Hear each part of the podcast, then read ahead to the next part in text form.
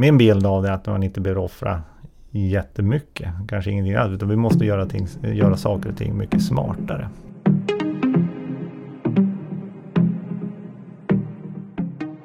Ja, nu är vi igång. Efter ett långt uppehåll är Klimatekot äntligen tillbaka.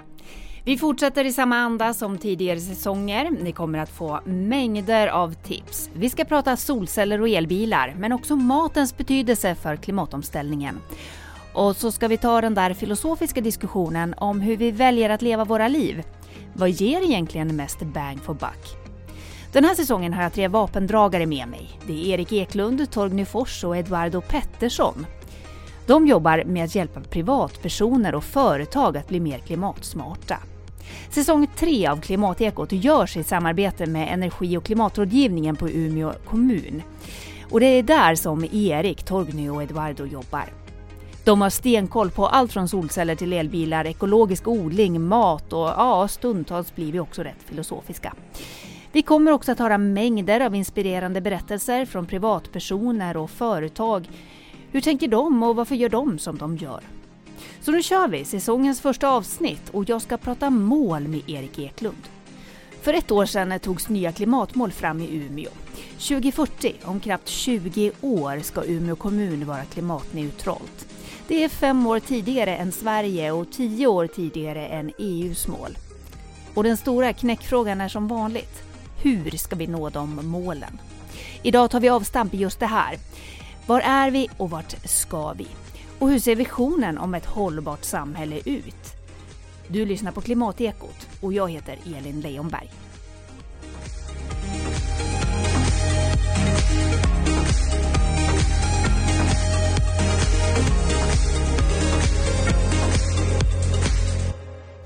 Om vi då går tillbaka till, de här, till den här bilderna, vart ska vi någonstans? Jo, vi ska ner till ett ton eh, utsläpp av växthusgaser per person till 2050. Mm. Hur ska vi komma dit? Mycket bra fråga. Det behövs eh, mycket åtgärder och, och vad heter, nya tankesätt och så vidare för att komma dit. Och det jag tänker på dels det här ett ton, vad är det det kommer ifrån? Det är ett, Sverige antog ett generationsmål. Och eh, där ser man att, eh, jag menar, att vi ska lämna över en värld till nästa generation som inte är förstörd av miljöpåverkan. Och likaså ta hänsyn om, om vår omvärld, inte bara se till Sveriges gränser. Så därför vill man se det här med konsumtions baserade utsläppen, alltså att vi är nere på ett ton för att klara det här. Och det här är i linje också, om man räknar ut att det är i linje med Parisavtalet och, och, och få till det. Vad, vad jag ser, vad, vad, vi behöver göra här i Umeå, så är det egentligen ingen som vet. Alltså det vi, handlar, vi kommer ner på så låga, låga siffror och utifrån det samhälle vi lever i idag så har vi ju ett utsläpp på kanske ligger på 9,8 ton per capita. Eh, någonstans där i alla fall. Och eh, det behövs en stor transformation och tittar man på de eh, vad säger man, behov vi har i samhället, eller som personer i samhället idag. Så dels behöver vi transportera oss på olika sätt. Det kommer vi behöva göra i framtiden också. Vi behöver eh, tillverka saker. Vi behöver byggnader att bo i. Vi behöver kunna odla mat och så vidare. Så att försöka att, att uppfylla de här behoven, det är någonting vi kommer att göra, men vi måste kunna göra det på andra sätt. På energieffektiva sätt framför allt. Använda förnyelsebara energikällor till både transporter, till tillverkning och så vidare. Och förnyelsebara råvaror och material är jätteviktigt. Samtidigt så är det ju lika viktigt att ta hjälp av den biolo biologin, alltså biologiska systemen och, och de vad säger man, ekosystem och, och, de tjänster som de ger oss i, i samhället idag. Och också ha det i åtanke som en viktig åtgärd. Dels handlar det om den här att ska vi ner på ett ton så har vi fortfarande ett litet utsläpp. Men nu pratar vi koldioxidneutralitet. Och det innebär ju att eh, man har en balans mellan de utsläpp man släpper ut kontra vad jordens eh, träd, hav, växter tar upp i, i form av, av CO2. Och där ska ju vara en balans, alltså lika med noll om man sätter dem där eh, mot varandra. Så det är ju liksom en, en, en, en jättesvår fråga. Jättesvår. Det är ingen vet riktigt hur, hur, man ska komma, komma dit. Och vad jag vet så är det ingen som har, ha, ha den, den, den, lösningen, den ekvationen för att komma dit. Va? Sen kan vi dra ner på massa men vi måste ju ändå hålla, ha ett gott liv och, och ha en bra standard i framtiden tänker jag. på olika sätt. Nu får jag iväg väldigt gärna. Men finns det några saker som man som privatperson till exempel kan göra ganska enkelt för att sänka sina, sitt klimatavtryck? Ja, det finns flera, flera saker, absolut. Och bland annat se över sitt hem, göra energieffektiviseringsåtgärder. Man kanske vill sätta upp solceller för att producera, generera egen förnyelsebar el. Man kan se över sina transporter. Vilka behov har jag av transporter? Hur vill jag, vars reser jag? Kan jag ersätta vissa med gång och cykel? Kan jag ersätta vissa med buss eller kollektivtrafik exempelvis? Eh, de som har lite längre att resa kanske det kan vara, vara intressant att titta på elbil och det här börjar faktiskt bli riktigt bra affärer privatekonomiskt också att, att titta på elbilar. Att det, det lönar sig att, att köra det så här. Och jag tror att när fler modeller på elbilar, man ser att det rullar ut väldigt mycket elbilar nu kommande åren och de kommer gå ner i pris och det kommer finnas olika modeller. Så jag tror att det här det kommer ske ett, ett skifte till elbilar ganska snart. Eh, mer kan man, eh, jag tänker också en, en till grej som man kan göra, det är att se över sina investeringar. Var sätter man pengarna någonstans? Var investerar man sina pengar? Ligger de på oljefonder eller i, i gröna fonder exempelvis? Och det kan man ju fråga sin, sin bank eller placeringsrådgivare. Se var, vars, eh, vars placerar man sina pengar exempelvis? Eh, och så sen kanske en, en viktig grej är hur vad är det man konsumerar? Liksom konsumerar vi nytt?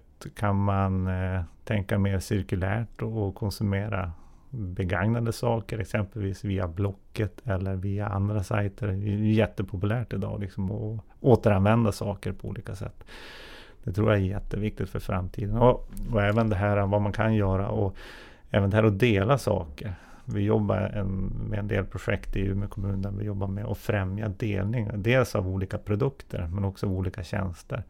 Och ett exempel på delning är ju en bilpool. Att man inte behöver äga sin bil utan du kan gå med i en bilpool där du får tillgång till en bil och kan nyttja den i stort sett ändå när du vill. Eh, eller om exempel att du har en, alla har varsin borrmaskin. Ja, men hur ofta använder du din borrmaskin? Eh, det är några gånger per år. Om du inte ska bygga hus eller liknande så, så kan man ju också dela det här mellan, mellan varandra på olika sätt. Då. Och där finns det flera tjänster och initiativ eh, som man startat upp de senaste åren där man, där man kan vara med på olika sätt. Men det finns ju problem och utmaningar med det också. Det det. Mm. Mm. Och just sådana saker kommer vi att diskutera mer längre fram i den här poddserien också. Eh, 9,8 ton per capita sa du, det är exklusive de offentliga utsläppen. Och de offentliga utsläppen, det finns lite olika siffror. Jag har hittat allt mellan 1,5 till 3,9 ton som är offentliga utsläpp. Eh, hur kan det diffa så mycket i siffrorna? Vad jag tror spontant så är det ju kanske vad, vad har man tittat på? Hur har man avgränsat sig när man har tagit fram de här siffrorna? Det är väl kanske den, den främsta anledningen till differensen mellan de här och vilken metod man använt för att räkna ut dem. Är det exempelvis de direkta utsläppen från den offentliga sektorn eller har man räknat med de indirekta i form av konsumtion, i form av inköp av el och värme och så vidare. Så det, det, det, det, där gör det ganska krångligt med de här siffrorna kan jag tycka. För i och med att just vilken, vilken avgränsning man väljer på dem påverkar ju storleken extremt mycket. Sen är det ju eh, någonting som vi diskuterar också. Menar, kan man ha med det här utsläppet från exempelvis transporter eller flygresor eller någonting. Ska det räknas som konsumtionsbaserade utsläpp eller ska man kalla det för någonting annat? Så det är liksom hur, hur, hur hittar man en, en bra en bra metod för det. Det är egentligen det för, för en kommun att visa hur ser det ut. Va? Och det finns ju olika standarder för hur man kan redovisa utsläpp. Så det, det, det är någonting man skulle kunna anamma på olika sätt. Och det gör vi också i den här mm, visualiseringen, att vi går efter en, en egentligen bygger den på en global standard för hur man redovisar utsläpp. Så det är det vi försöker göra och få till. Men varför siffrorna diffar så mycket? Jag tror att det mycket beror på hur man har avgränsat, hur man tar in de här.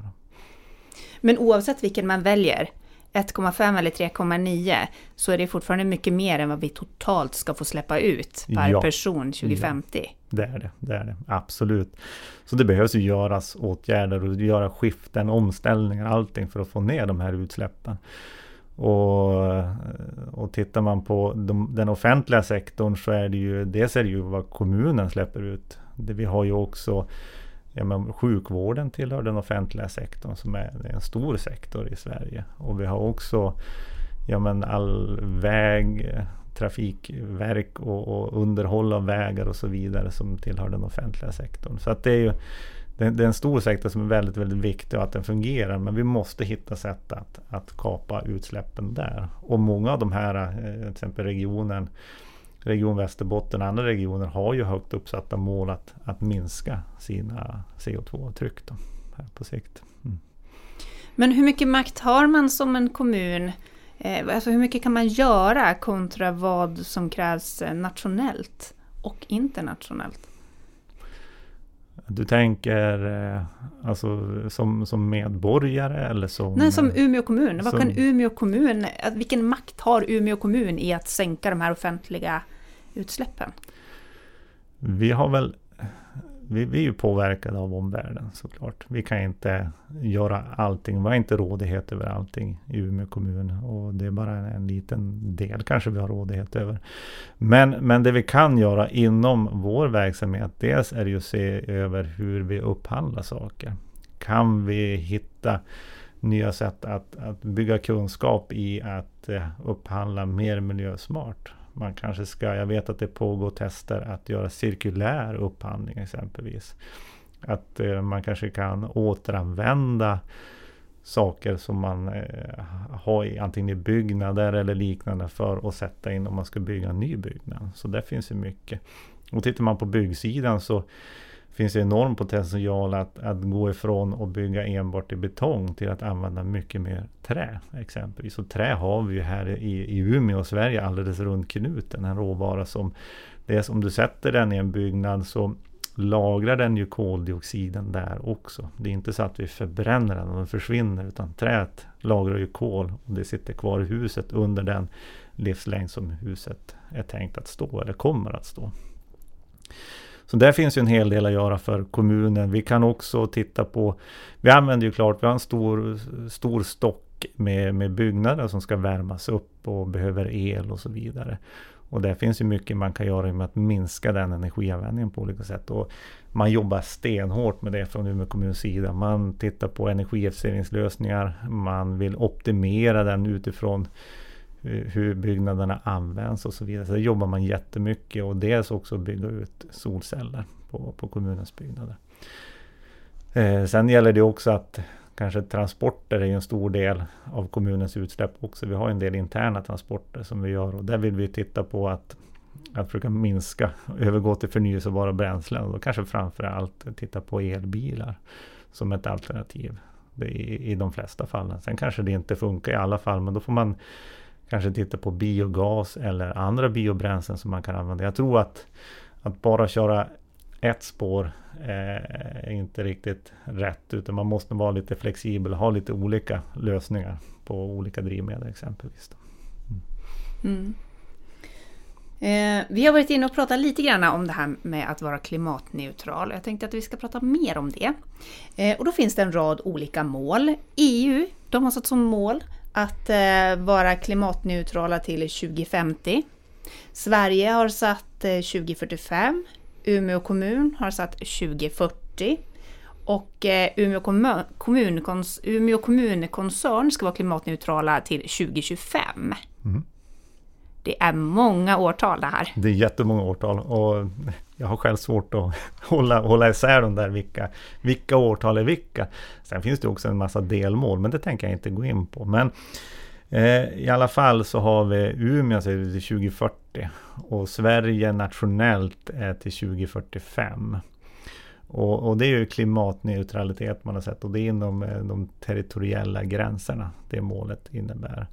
Och ska man konkretisera det målet så innebär det, då man, det är liksom eh, att om man tittar på nationell nivå och det nationella målet eh, skiljer sig, eller det kommunala målet till 2040, det skiljer sig ingenting från det nationella målet. Det är egentligen samma mål, förutom att vi har ett lite snävare tidsspann här i Umeå. Och ska vi konkretisera det klimatneutrala målet till, till 2040 i Umeå så handlar det om att minska utsläppen utifrån 1990 så att de är min, mindre än 85 procent av, av, av den, det som var 1990. Då. Så man, egentligen kan man säga att man kan ha en rest på 15 procent av utsläppen. Och eh, förhoppningsvis ska vi ta ner, bort ännu mer utsläpp men de resterande 15 procenten kan man hantera med kompletterande åtgärder. Och vad innebär det? Jo, det så kan det vara kolinlagring. Det kan vara att man klima, eller kompensera de här utsläppen på olika sätt. Och just det där kompletterande åtgärder är någonting som diskuteras. Jag vet själv inte riktigt heller vad det är, men jag tror man tittar mycket på den här nya tekniken med kolinlagring, i, kanske från fjärrvärmeproduktion eller liknande. Eller titta på hur naturen skulle kunna hjälpa oss med den biten. Men klimatneutral, då tänker jag att eh, det blir ett nollsummespel, men det är alltså inte det det handlar om? Ja, på, det beror lite grann på hur man ser det. Alltså, ett sätt är att minska utsläppen. Det kan vi göra och det gör vi det försöker vi jobba med, med hela tiden. Vi kan minska det till, som, som man har satt eh, Sveriges mål till, att vara 85 procent av, alltså ta bort 85 procent av utsläppen utifrån 1990s nivå.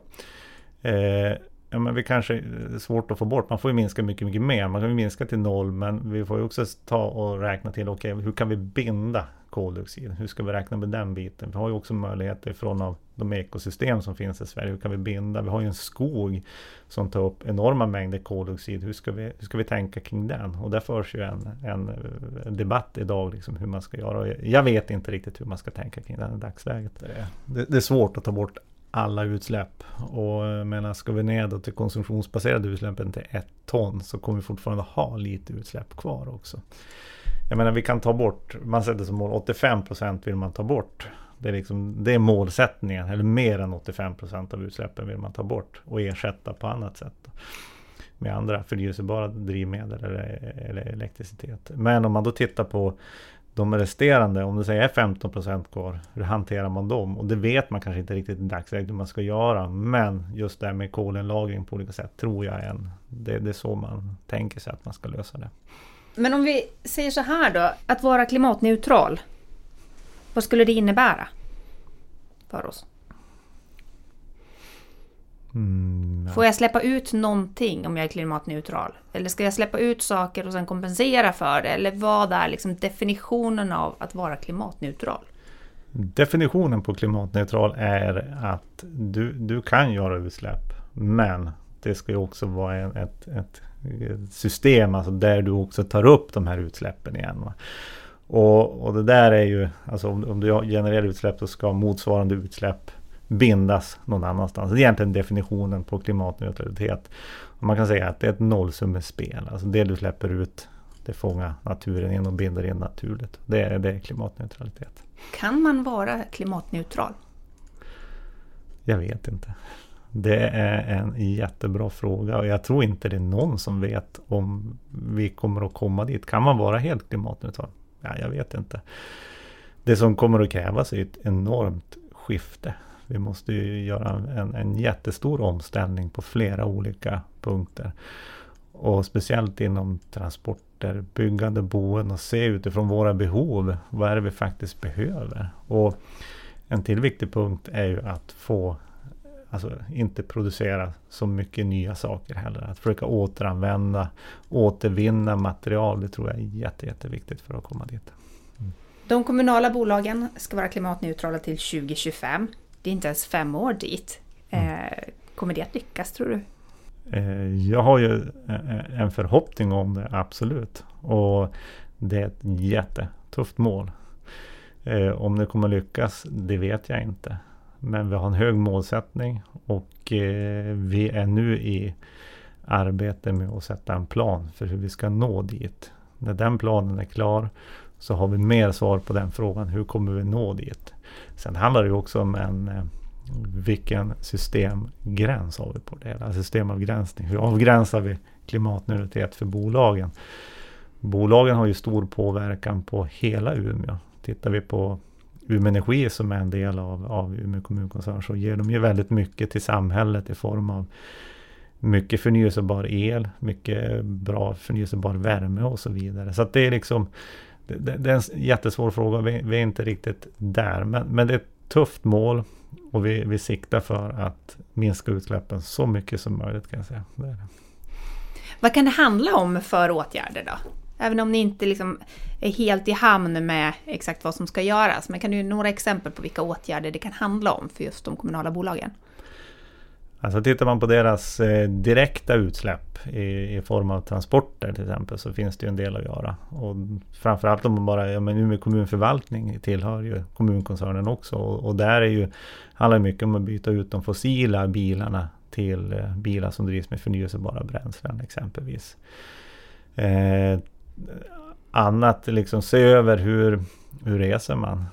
Alltså resepolicyer och så vidare är en sån åtgärd många, många av bolagen kan jobba med. Jag tänker också att eh, hur hur man tar hand eller verksamhetsmässigt är det lite svårare. Vi behöver ju energi i Umeå och det är många som, de flesta köper ju fjärrvärme av Umeå Energi. Och, och där har ju Umeå Energi ett stort ansvar att se till vilken bränslemix använder man exempelvis då i fjärrvärmeverket. Eh, och tittar man på UPAB som är Umeå kommuns parkeringsbolag som står för många parkeringar i Umeå så kan ju de jobba framförallt med att främja laddinfrastruktur tänker jag. Så bidra det, upplåta parkeringar för att man ska kunna ladda. Och där har ju också kommunen ett stort ansvar för att planera den här om vi ska nu ha mer elbilar i Umeå så krävs det också fler laddpunkter. Vi behöver också kanske då också stärka på nätet så att det klarar ta ut de här effekterna som elbilarna behöver för att ladda. Och det vet jag, det jobbar ju med energi för fullt med att stärka det, det lokala nätet för att klara framtidens utmaningar på olika sätt. Så att det, det finns väldigt mycket man kan göra, men du förstår själv, det, det är svårt att göra den här avgränsningen. Vad, vad innebär klimatneutralitet i det hela? Man vill ju också se det ur ett eh, lite grann av ett klimatbudgetperspektiv också, se hur mycket utsläpp har vi faktiskt kvar? Hur mycket får vi släppa ut till 2025, till 2040 och så vidare. Så att man, har liksom, man ska tänka i termer av en budget. Så det är någonting vi, vi tittar lite grann på också i, i samband med det här arbetet. Men, men åtgärder är ju att komma, vi ser det som att komma igång med att identifiera kraftfulla åtgärder och, och samverka mellan bolagen och hitta de här stora åtgärderna där som kan ge stor skillnad inte bara för bolagen själv men också för medborgarna i Umeå. Det tror jag är jätte, jätteviktigt. Vilken roll har Umeåborna i att göra Umeå klimatneutralt? Alla, alla Umeå eh, skapar ju Umeå liksom. Utan alla medborgare i Umeå och företag och organisationer skulle inte Umeå finnas. Alla har ju, kan ju bidra och göra saker. Sen eh, om jag tänker hur, hur ansvaret, eller vad man, jag tänker är ansvaret ute efter lite grann, eller i frågan, vem, mm. vem som har ansvaret. Eh, den är ju, det ligger ju, ett, ett, jag höll på att säga ett kollektivt ansvar på något sätt. Men, men mycket av ansvaret är ju också på våra politiker, tänker jag. Det är kanske det största ansvaret ligger. Men tittar man på medborgarna så kan ju de också göra mycket, mycket saker för att, att minska sin klimatpåverkan. Beroende på hur man väljer att, att leva sitt liv lite grann. Och eh, vilka, ja, men hur man konsumerar, hur man, eh, vilka hur man, vilka åtgärder man kan göra på sitt hus och så vidare för att energieffektivisera. Så det finns ju mycket grejer man kan göra. Och de här grejerna är ju inte det är också bra, ofta bra för sin privatekonomi. Så det, det, går ju ofta hand i hand. Att, att minska sina kostnader så minskar du även din CO2-belastning på olika sätt. När vi släpper det här avsnittet så är det bara två dagar kvar till världens största miljömanifestation Earth Hour. Under en timme mellan halv nio och halv tio på kvällen så släcks stora delar av världen ner för att uppmärksamma klimatkrisen. I år kanske det är viktigare än någonsin. 2020 var tänkt att bli det stora supermiljöåret när världens ledare skulle ta en rad viktiga beslut för vår framtid. Men pandemin satte käppar i hjulet och nu sätter världen sitt hopp till att 2021 blir året när de där viktiga politiska besluten ska fattas. Och kanske kan 2021 även bli ditt supermiljöår, där du fattar några avgörande beslut i ditt liv som kan hjälpa till att minska utsläppen. I Umeå hoppas man att Umeåborna ska ge klimatlöften. Vi hör Annika Myrén, projektledare för klimatneutrala Umeå. Det är faktiskt så. Det här är så intressant faktiskt. För det, det, är ju, men man brukar ju säga så här, men lilla jag, vad betyder det liksom? Men det är faktiskt så att i, i alla fall i Umeås klimatomställning, och det gäller ganska mycket i Sverige, så är det väldigt viktigt vad vi alla gör. Och det är ju för att i Umeå så är ju till exempel vår stora utmaning, det är just att vi kör eh, mycket bilar som går på fossilbränsle. Och det är väldigt mycket klimatpåverkan från det.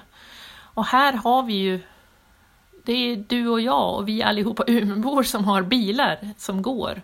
Så att om vi kan eh, dra ner på utsläppen från ja, och, och transportera oss på ett annat sätt helt enkelt, så gör det väldigt stor skillnad. Ja, men jag hoppas ju att hur många som helst skriver under klimatlöftena. Eh, och eh, ja, men gör det liksom seriöst och säger så ja men ja, nu vill jag verkligen testa det här. För att det är ju, jag, det jag gör i min vardag kommer att göra skillnad.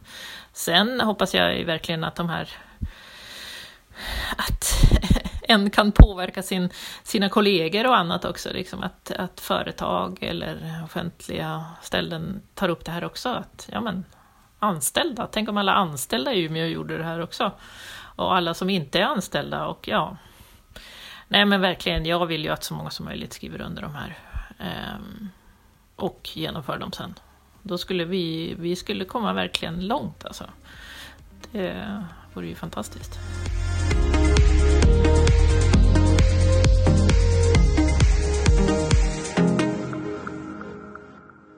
Ett argument som man ofta hör det är att eh, för att leva mer eh, energieffektivt och inte släppa ut och så vidare så måste vi stå tillbaka med väldigt mycket. Vi måste offra mycket.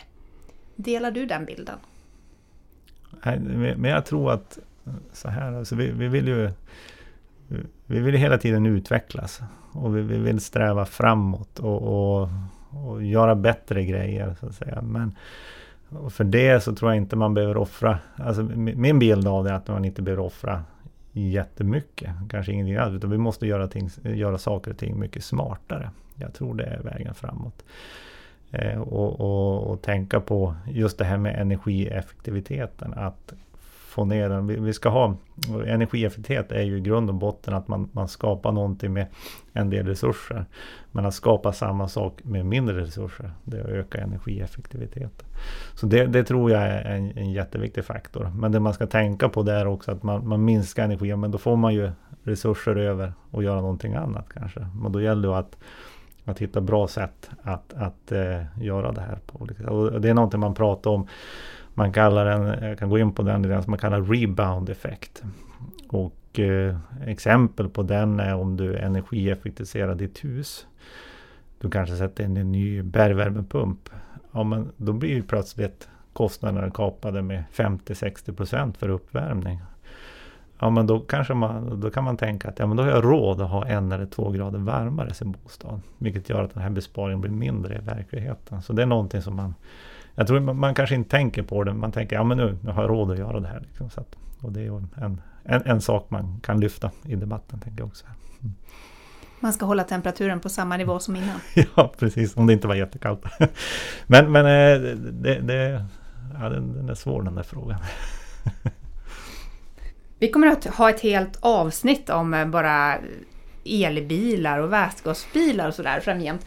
Eh, men vi har pratat lite grann om just behovet av att öka antalet elbilar för att nå målen. Men att köpa en elbil, det, kom, det landar ju på individen. Och de är ganska dyra. Hur eh, kan eh, kommunen liksom skapa förutsättningar för att människor ska kunna uppfylla de här målen? Vi hade faktiskt en, en eh, diskussion kring det här i, för ett tag sedan. Och kommunen har ju inte så, har ju egentligen en liten rådighet över den frågan generellt. Det, det vi kan bidra med tillsammans med de kommunala bolagen, speciellt Umeå Energi som äger elnätet i stan och se till så att eh, det byggs ut laddinfrastruktur på olika ställen. Det är kanske inte är så att Umeå Energi ska göra allt det, men det finns ju andra företag men, som kan bygga ut laddinfrastruktur också i Umeå. Men att se till så att det finns både publika laddplatser, att man kan ladda sin elbil om man bor i bostadsrättsförening eller bor i hyreslägenhet. I dagsläget, eh, vad jag vet, är det svårt att hitta en laddplats. Om man vill ha en elbil och bo i en hyreslägenhet så är det svårt till exempel. Och där har vi ett stort eh, bostadsbolag som heter Bostaden här i Umeå som, som, kan, som skulle vara intressant att titta på sådana lösningar tillsammans med dem exempelvis. Och hur man kan underlätta för det. Eh, så, så, det är ju en grej som, som, kommunen konkret skulle kunna börja jobba med och dra i på olika sätt. Eh, det jag tänker sen är ju också att man kan informera det här med tjänstebilspolicy. Och det är en intressant fråga. De flesta nya bilar i Sverige, jag tyckte jag såg en siffra på 50 procent av alla nya bilar som köps in i Sverige är tjänstebilar till att börja med.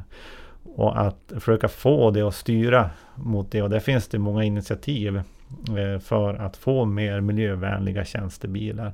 Tjänstebilar är ju sådana som efter tre år så ramlar ner på begagnat-marknaden. Och blir helt plötsligt, då blir de mycket billigare att köpa in också. Så jag tror där har både kommunen kan ju köpa in elbilar och efter tre år så blir de begagnade, men också även företag. Och där kan kommunen ha dialog med företag och, utveckla det här tillsammans. Eller informera att det finns de här initiativen kring tjänstebilpolicy nationellt där man vill då öka andelen elbilar plug-in hybrider eller liknande. Så att, mm. Och då tänker du att då blir andrahandsmarknaden också större i och med detta? Ja, jag tänker det. Mm. Det finns ju en hel del klimatprojekt inom Umeå kommun och Umeå är i många fall i framkant faktiskt när det gäller just klimatarbetet och är en eh, pilotkommun i flera olika projekt och så vidare. Kan du ge exempel på några av de här projekten som Umeå kommun driver? Eh, vi har ett projekt där jag själv är med som heter den, den koldioxidsnåla platsen. Och jag är i version 2.0. Det har pågått ett projekt sedan 2017, 18 någon gång. Och nu är det en förlängning av det som pågår. Och det handlar mycket om att, att jobba med cirkulär ekonomi. Hållbar konsumtion bland annat. Eh, kommunikation. Eh, alltså kommunerna har en stor del hur man kan kommunicera olika hållbarhetsbudskap och så vidare. Eh, också beslutsunderlag.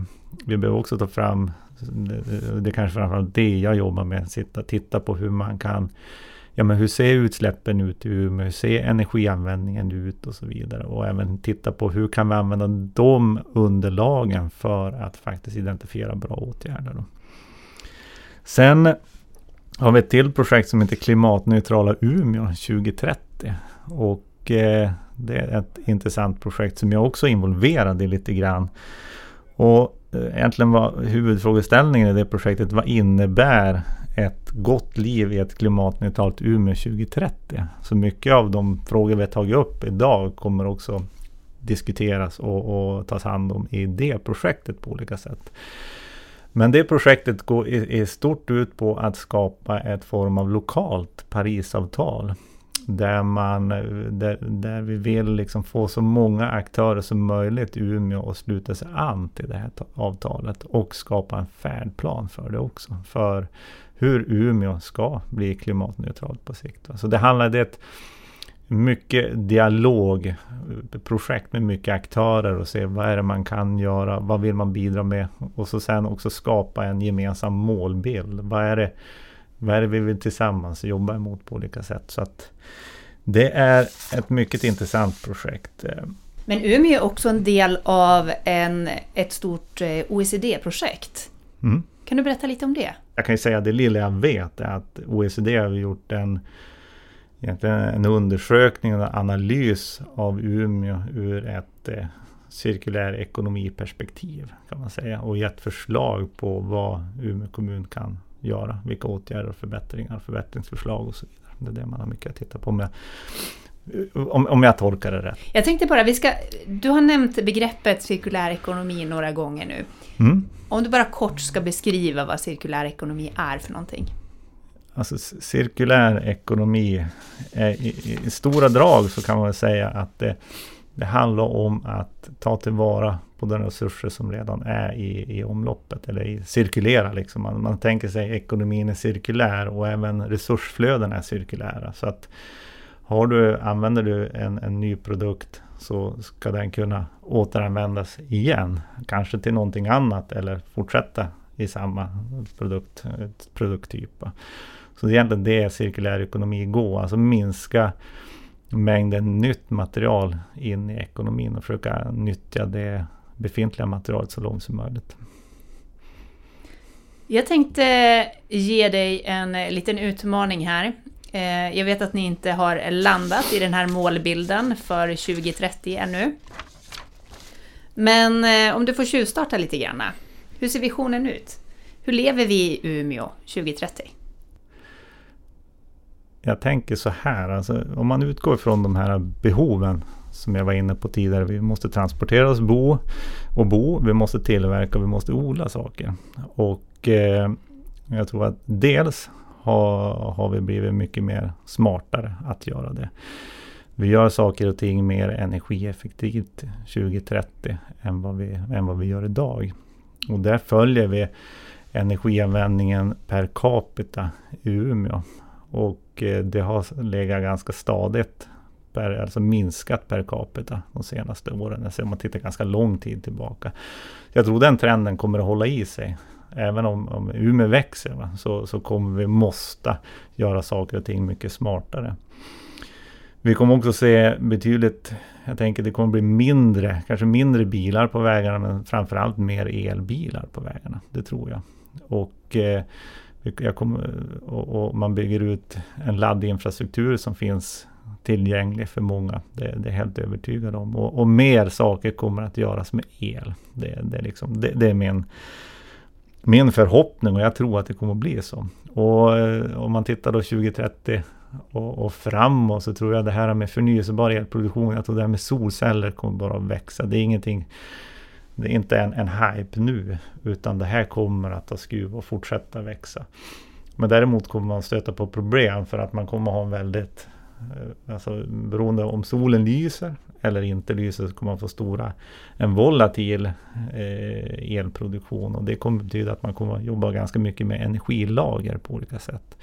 Man kommer göra, måste göra energisystemet smartare som kan hantera den här elen som vi producerar dagtid och nyttja den på nattetid. Men också för att jämna ut effekttoppar. Och, och, och, jobba med den biten på ett mycket, mycket smartare sätt än, än vad vi gör idag. Om man tittar på boende så tror jag vi kommer att bo kvar i våra hus. De kommer att finnas kvar 2030. Så är det ju. Och de kommer värmas med fjärrvärme och de kommer värmas med el och värmepumpar och så vidare. Eh, det jag tror så, så kommer man ha gjort ganska mycket energieffektiviseringsåtgärder. Så husen kommer att bli mer energieffektiva. Konsumtion och, och cirkulär ekonomi, det tror jag har slagit igenom ganska bra. Och jag tror Dels så, så kommer, exempelvis om vi tittar på bilar, så kommer det bli dyrare kanske att äga en bil i framtiden. Och, och mycket av det beror ju på politiska styrmedel såklart och, och hur, hur kommer saker och ting beskattas och så vidare. Men att man kanske ser mer fördel att dela bil än att äga sin bil själv. Sen tror jag också om man då tittar lite grann i, i kristallkulan här så kanske man jag vet inte om det är på plats då men i alla fall till 2040 så i städer i alla fall så kanske man, man kör inte sin bil själv. Man kanske inte behöver äga den utan mycket av bilarna körs själva inom städer speciellt. Då. Så att det, det är mycket, den tekniska utvecklingen just nu går ju väldigt, väldigt fort. Och man, just digitalisering tror jag kommer ha en stor påverkan på våra liv. Både nu och i framtiden. Och tänker framförallt på utvecklingen av Internet of Things. Titta på 5G-nätet och vilka möjligheter det har att faktiskt kunna styra saker och göra saker mycket, mycket smartare än vad vi gör idag.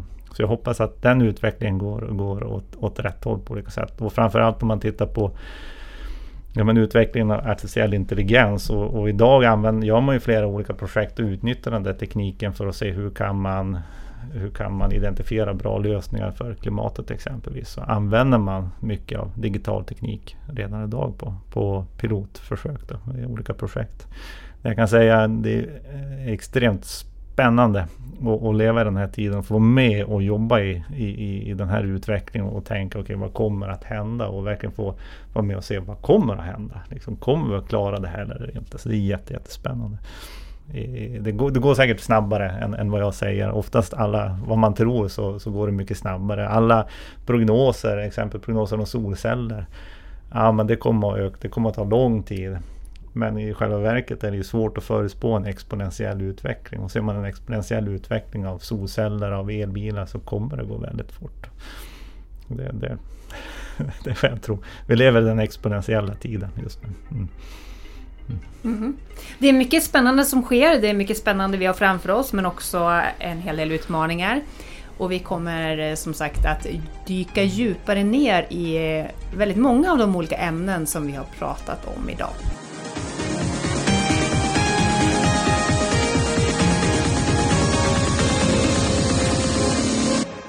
Alltså jag, jag, tänker att det här livet måste och, och, bör handla om någon slags vision om att det blir jävligt bra.